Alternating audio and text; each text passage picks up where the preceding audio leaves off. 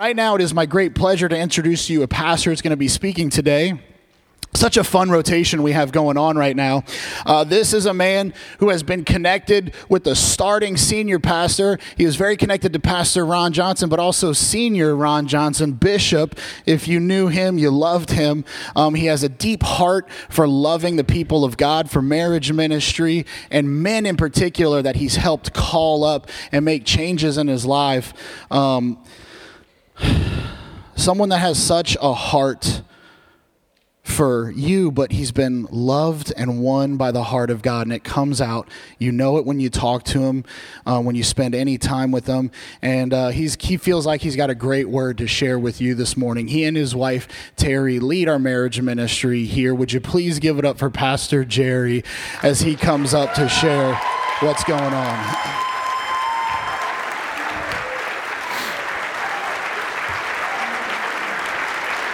Love great.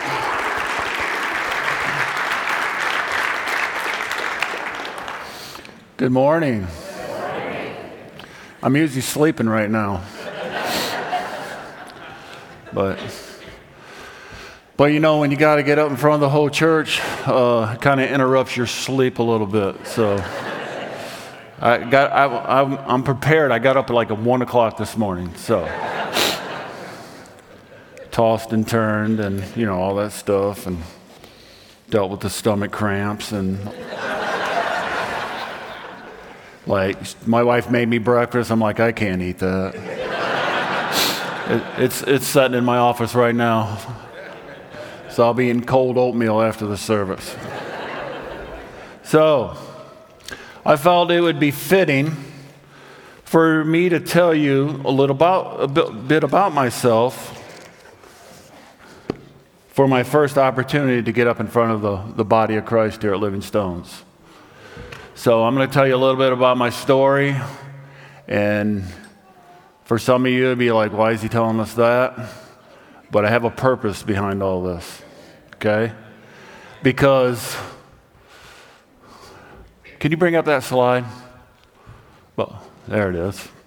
Nope, it's on the back screen. It's about the journey not the destination. And, and I picked that for a reason.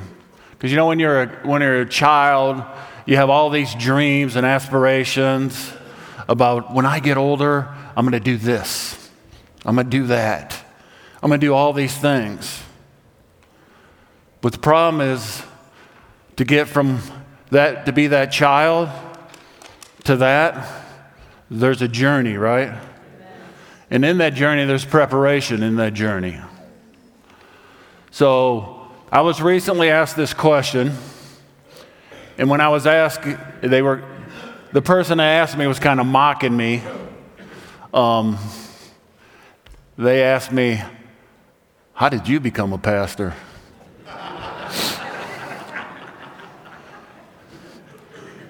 and then they started to laugh at me. And, uh, make a few jokes, start doing this stuff to me. My cousins, you know what I'm saying? But see, what they don't see, or they didn't see, was the journey. How God took me from that broken young man to who I am today. Wasn't easy but it was worth it. Can you bring up that first scripture? It says, Behold, I was brought forth in iniquity and in sin. My mother conceived me. And the reason I use that scripture is because we get, what we got to establish right from the beginning is we're all sinners, right? When I came into this earth, I was a sinner. Because if we don't have that as our foundation of truth, our relationship with God means absolutely nothing. Nothing at all. Because then we're operating out of our righteousness, not His righteousness. Because there'll be a time, a time where you have to look into somebody else's life and you can't judge it because of your righteousness. You have to judge it because of his righteousness. Because you, you'll disqualify yourself from the very call that's on your life. So, I'm going to start with a little bit about my childhood. I'm going to make it brief. I'm not going to stay there, but I feel I have to set this foundation for uh, you to understand how I got here. I was born into a normal family with a loving father and a loving mother. Me, I have an older sister. We're actually born on the exact same day. I was her birthday present. and I remind her every year that I was her birthday present. She's here right now. So, but it didn't take long before the enemy divided my household. Okay? I was probably, I don't know exactly, two or three years old uh, when my parents were no longer married. So, what it created was a big void in my life. Because a father, because you got to understand the heart of who God created me to be is to be a father. So my father was gone. My mother was a, is a great woman. She is a great woman. She's a hardworking woman. My mother did everything to make sure that me and my sister had a good life. She never let us down. She sacrificed her life for our life. And, and I'm indebted to her for that. I honor her for that. My father moved on. He got another wife, another life. And I'm not saying, I don't want to dishonor my father here. My father did love me. I know that he loved me. But he didn't know how to love me. He didn't know that leaving would be affect the foundation of who I was my whole childhood and through my adolescent years. I never played baseball with my dad. I never went fishing with my dad. You got to think of all the things you miss when you're absent. Because I want you to, I want you as a congregation to think about this. Because you can be in your home and be just as absent. I never ever had a conversation with my dad about any life circumstances. Like, you know, you would go to your parents and say, hey, what do you think about this? What do you think about that? You know, what would happen if I did this? I never had them conversations. My relationship, my dad, involved the work. That was our common bond work. I worked for my dad. Even when I would go visit my dad on the weekends, I worked with my dad side by side. My dad taught me to be a very diligent worker, a very hard worker, how to, how to stand up. And he didn't, he's like, there is no handouts. I'm going to teach you how to be a worker. Okay? But he never taught me how to be a man. And, and the, why he couldn't do that is because he didn't have that person in his life. My dad never drank, never did drugs. He wasn't that type of father. My dad was the byproduct, the, uh, the opposite of his father. Understand what I'm saying? My dad got wounded as a young boy by his father, which caused him to act in the another way. Make vows in his heart that I'm not never going to be like that man. I'm not going to do the things that my father did. So that was his driving force. But again, it left a big gaping hole. So it didn't take long. I got to watch my time. It didn't take long before other influences came into my life. Okay? My mom had to work, she had to support her family. So I started just hanging out. Wasn't long before I started hanging out with other kids that were from broken homes that started doing things that uh, you shouldn't do because of a sinful nature that I had. And uh, I'm not proud of it, but started doing smoking marijuana and drinking alcohol in elementary school. Elementary school. Started hanging out with kids who are doing criminal activity. And you know, sometimes you become guilty by association. So it wasn't long before I looked like I was as guilty as guilty could be. And some of the stuff I did participate in voluntarily. But I really feel like if I would have had a father to spend my time with and do things with, the case may have been different, okay? So I'm going to fast forward a little bit.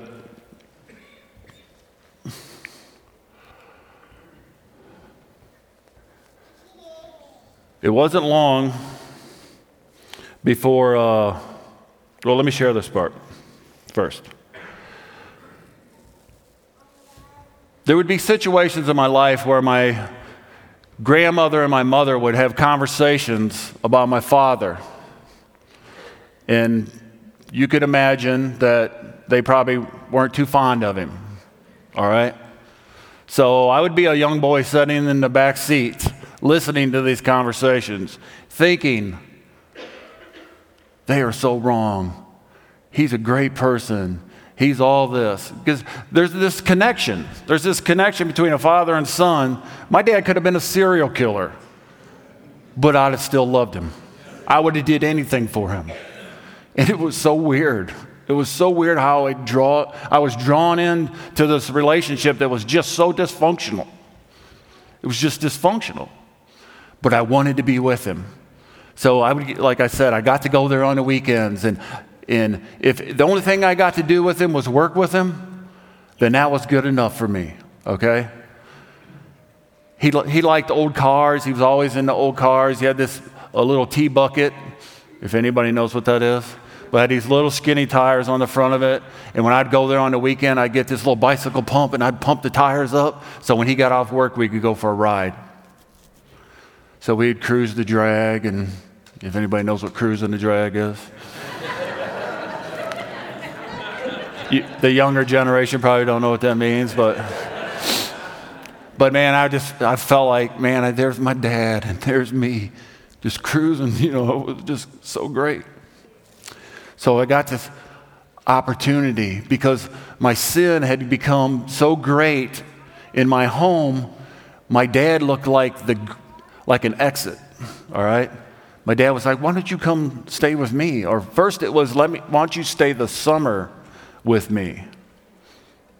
So my dad took me to work with him every day, and I got a paycheck. I literally had my first job.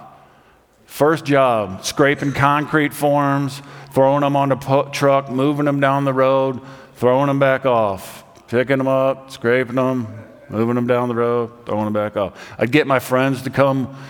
I'd say, hey, my dad will give you a job. They'd work one day. That's too hard for me. I, I, can, I, can't do, I can't do that. So I got the opportunity to move in with my dad. Like my dreams came true, all right? I move in, broke my mom's heart. Broke my mom's heart. Um, and I thought, man, the grass is greener on the other side of the fence. But my reality came crashing down when I realized it was like a labor camp. we lived in a house that didn't even have a furnace, and I was the wood chopper. so we cut down our own trees we didn't have a wood splitter, we had an axe and a sledgehammer and a maul. So that was my responsibility. The lawn became my responsibility, the snow became my responsibility, the waxing and washing of the car became my responsibility. So I felt like I was a Hebrew slave.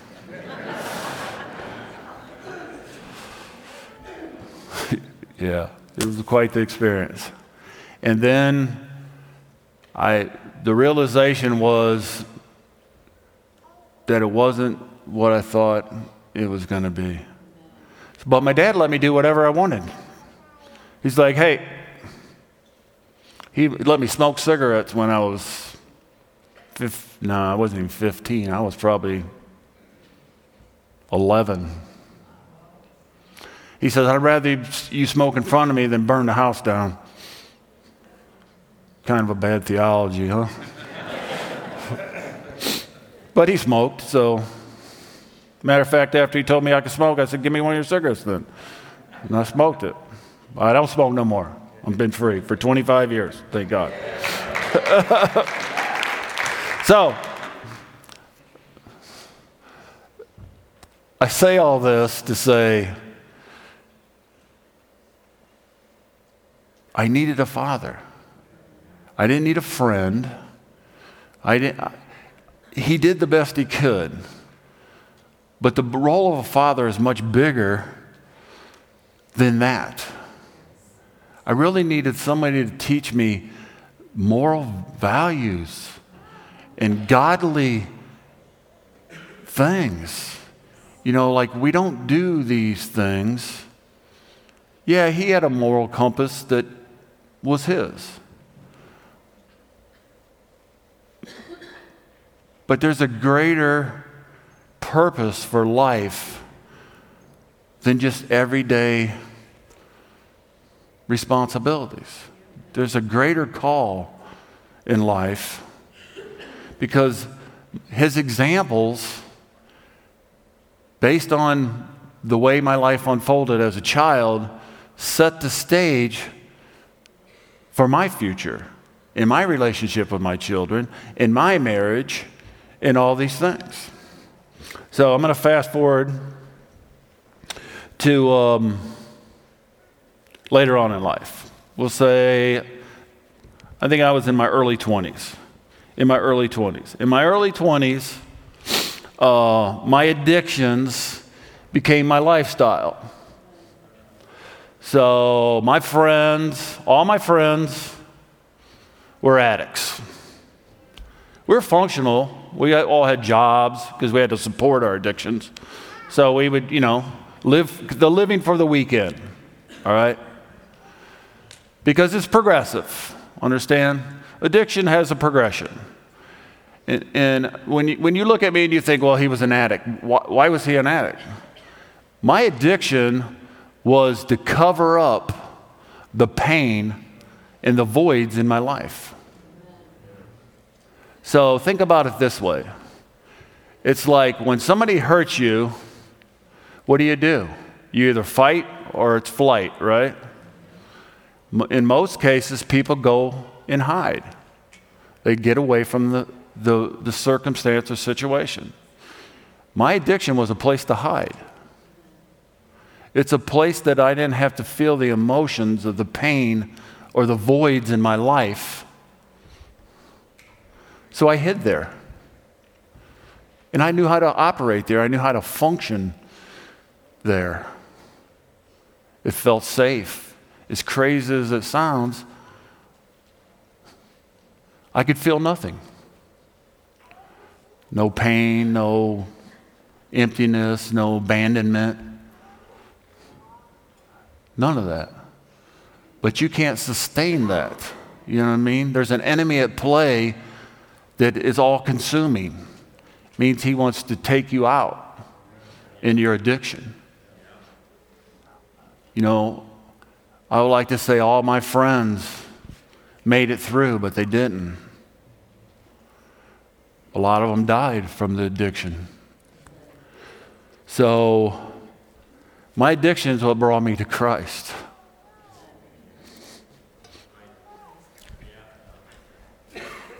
So, in that journey, yeah, I regret what I did and what I participated in. But in the journey of my life, it brought me to our Savior. So, fast forward to when I was 28 years old. I worked for my dad every day. He signed me out of high school when I was 15 years old. 15 years old. You want to work? You want to go to school? I said, I want to work, Dad. That was a, one of the worst decisions I ever made in my life. I would never, ever, ever recommend you not get an education. I've struggled with, with that decision and the consequences of that decision since I made that decision. So I'm not condoning that in any shape or form. So I dropped out of school and um, 28 years old. Got up one day, looked at my dad, and he was yellow. Literally yellow. Almost as yellow as this lady's shirt right here on the second row. His eyeballs were yellow, everything. Went to the doctor, he had pancreatic cancer. And we're talking 30, 30 years ago. So, you know, that was a death sentence 30 years ago. So they went in, they tried to operate, was inoperable. So it was chemotherapy, radiation appointments. And I watched.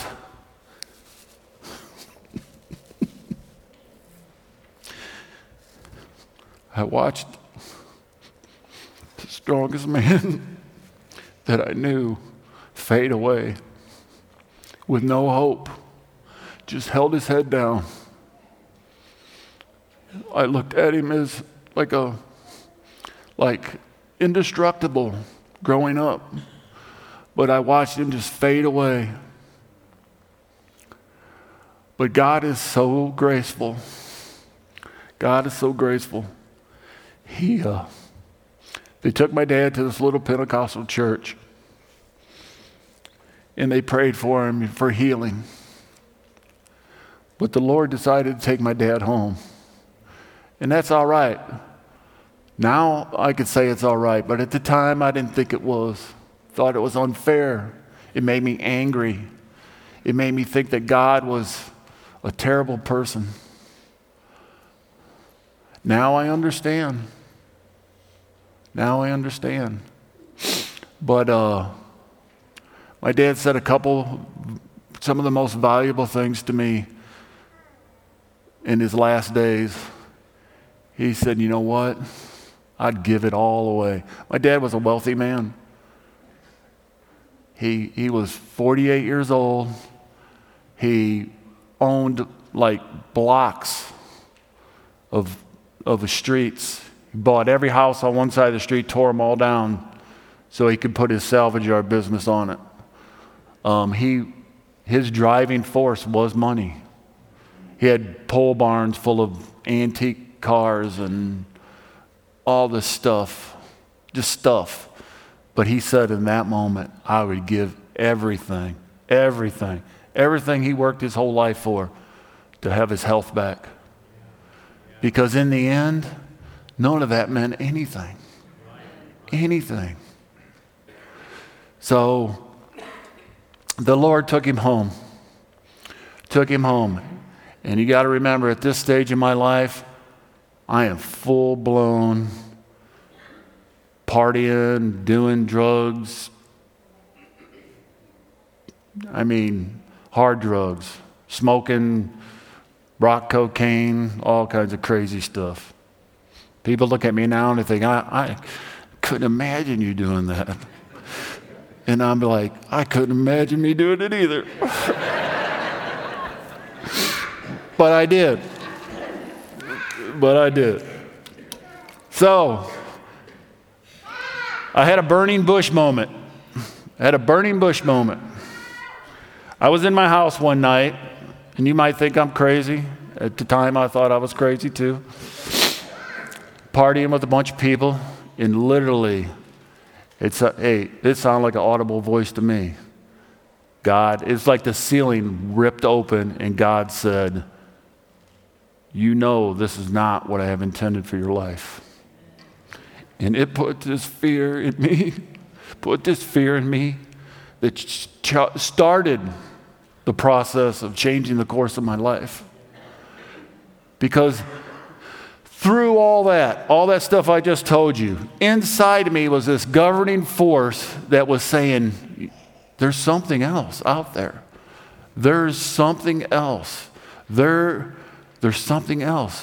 What you're doing isn't the answer. I would sit in the car with my friends and we'd be driving down the road and we would be all messed up and I'd be in the back seat in my mind having this battle like, this ain't fun at all.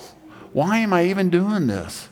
I know that there's a greater purpose for my life than what I'm doing right now.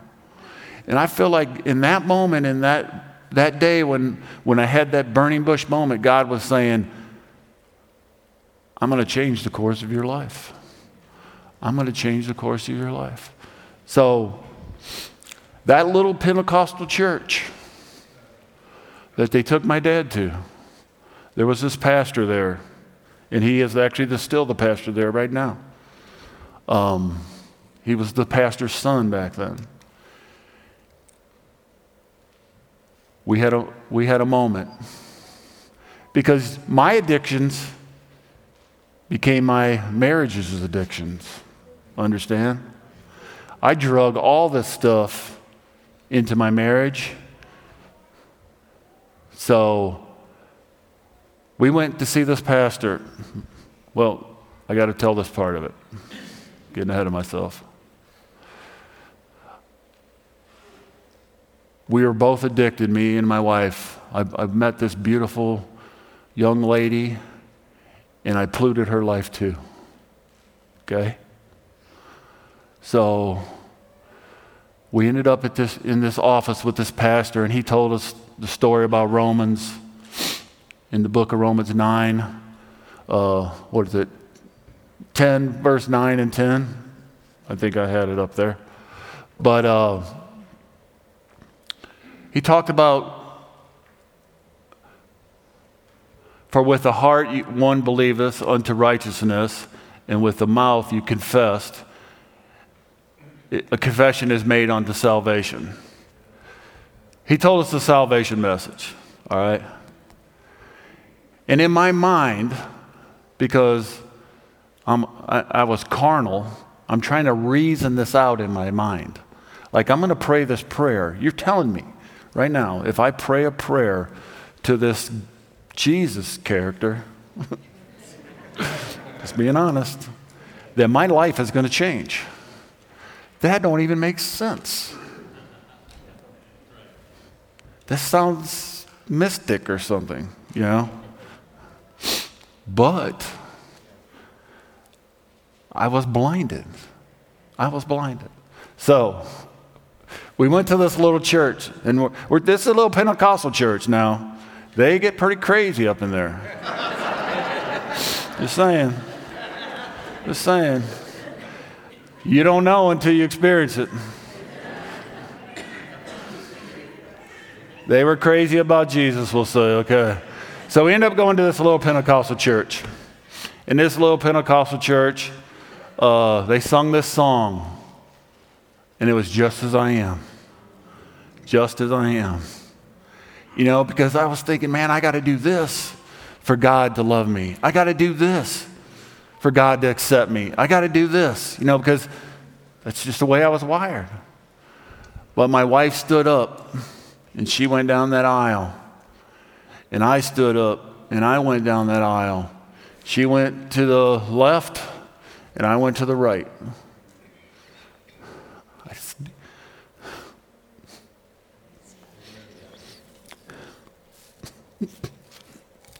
I just kneeled down. I didn't have no rehearsed prayer. I didn't know, uh, I didn't know a scripture. I thought Job was Job.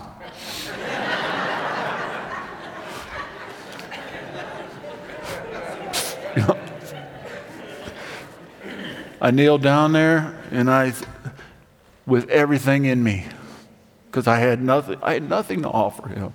Not nothing. He didn't, what could I offer him?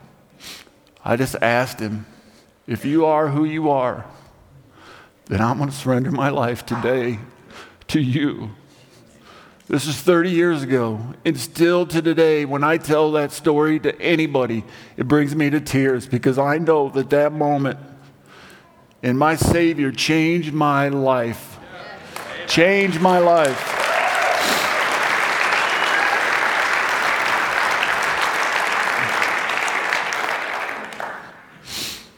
And the best part is you would think that it was all good from then on, right? but it wasn't. It was, but it wasn't. So, didn't take long for me to circle back around, we'll say. Because, see, that's a misconception that people get, and that's where the enemy gets you. Because we're sold this gospel that says, and it is true that all things become new. I'm not denying that at all. But I had a lot of brokenness in me that needed to be dealt with. And until I dealt with it, I wasn't going to be healed, okay? The, he gave me all the tools that night when I kneeled at that altar. But it was my responsibility to open that toolbox and to use them, right? So I still hung around with the same friends, the same crowd, the same everything. I was going to get them all saved, all right? Didn't take long before they influenced me to fall right back in. Because, see, I was trying to operate on my own strength. I wasn't relying on Him. I know my time is getting near, ain't it? I got five minutes. I got to wrap this up. I thought, man, I ain't going to have enough to say. I'm only halfway through. So, I had to realize that the enemy was crafty, all right? So I, I would fall into the same pothole, it seemed like, over and over. So I, I, I, think about it like this it's like when a sports team loses a game, what do they do? Go, they go back and watch the tapes, right? And they say, man, where did we make a sta- mistake? Where did we go wrong? What could we have did different? So I would rewind my life back to where I got off track. And I realized that if I didn't do this, I wouldn't do that, which led to this, which led me right back to where I came from. So I had to create some absolutes in my life, all right? I absolutely can't drink alcohol. I, I haven't drank alcohol in 30 years and will not drink alcohol because this is how I picture I, I picture it. It's just like this. If I take one step, it's a free fall. Because I've given the enemy legal ground in my life if I open the door. Why would I open a door that Jesus closed and think that I could function? I could function. I could function in that in grace. Because that's saying grace has no value, right? I only walk in freedom because of the grace that was extended to me. So let me, I, I want to jump way forward now. because I, this, this is important. I came to this church through fasting. I was fasting with a friend. A friend was going to an encounter. At the last minute, he asked me to come to the encounter. But if I would not have been fasting, I don't believe I would make that decision because I was caught up in religion. I served my church. I, I worked for God like I worked for my father because that was my example.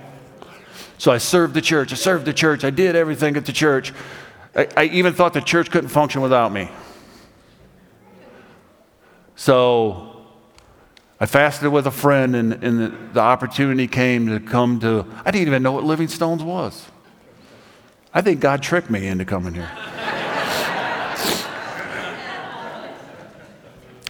so I, I said this to say this. I met Bishop. He was a father. He was a spiritual father. He was everything that I was looking for because I watched him. I seen how he functioned with his family.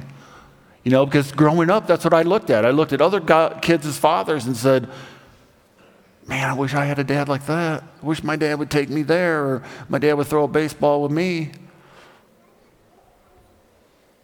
But this man got in my grill, we'll say.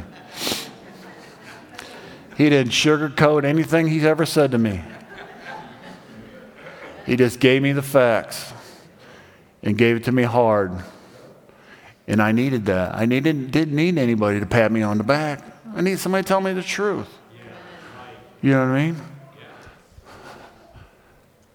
My marriage was destroyed. I'd been a Christian for 16 years, and my marriage was still a wreck. My household was a wreck. I would come to church just fighting with my family. I'd hit that parking lot. It would just be like I got saved all over again. My face, I put a smile on my face. I'd come in church and just play the part. I believed I was saved, and, and I, I know I was saved, but I never dealt with any of that stuff. So when I came here and he got in my grill, he told me how to walk like a man. He taught me. He didn't do it for me. He gave me the answers. He, no, I said that wrong. He didn't give me the answers. He taught me where to find the answers. This is how he said. I would ask him questions. He would look at me and he would say, I can't give you that. I can't answer that question. Because that answer can't come from me, it has to come from God. Because he was teaching me how to walk this out. So I'm going to end with this. I'm going to close with this. There's so much more I could say. I could literally turn this into a series.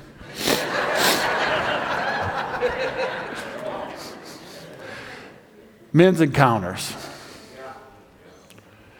Ask me why I'm passionate about men's encounters. That's why I'm passionate about men's encounters. A men's encounter gave me an opportunity to look at the reality of my life.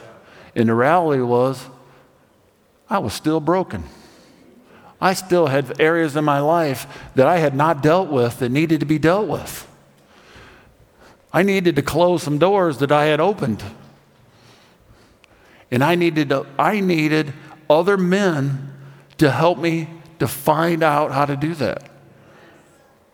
So, as Aaron said, I'm responsible for the men's encounter.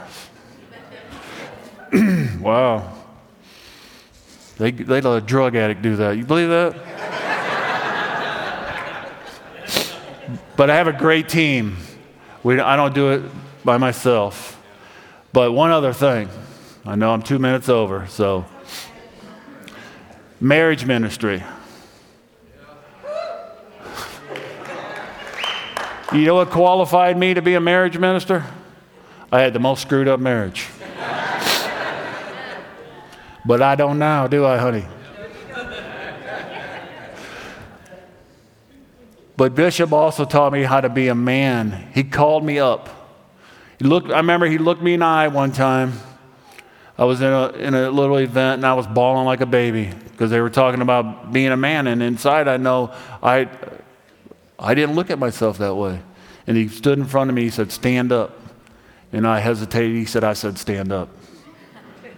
And he looked me in the eye and he said, You got what it takes. You got what it takes.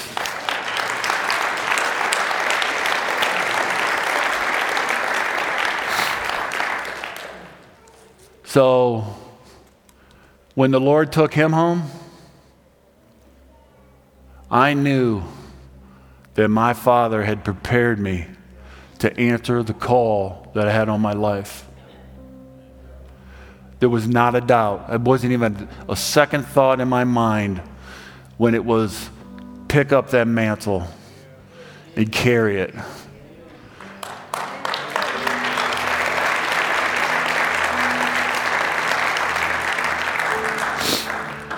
Living Stones is a bunch of pieces of that mantle. I don't carry Bishop's whole mantle. There's so many people in here, his, his children, Pastor Ron, his grandchildren, other men that he's affected their lives, that carry the mantle of Bishop, which is the mantle of God, is the mantle of being a father, a loving father. So, yes, I am passionate about men's ministry because men, you are the problem but you are the solution.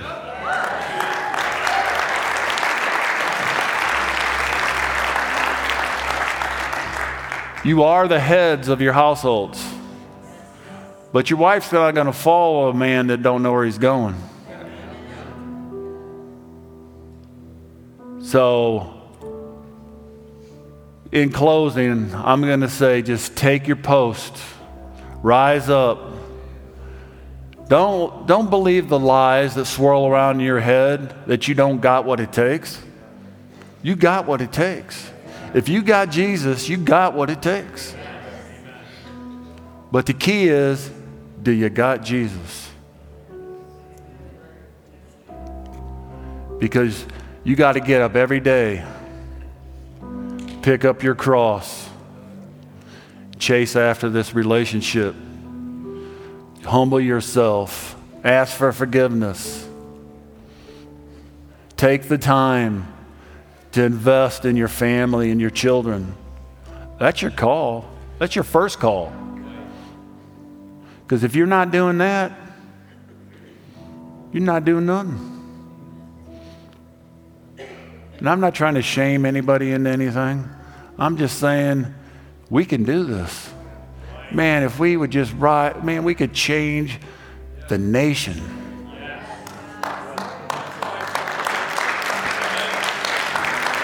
so, with that, I'm going to close.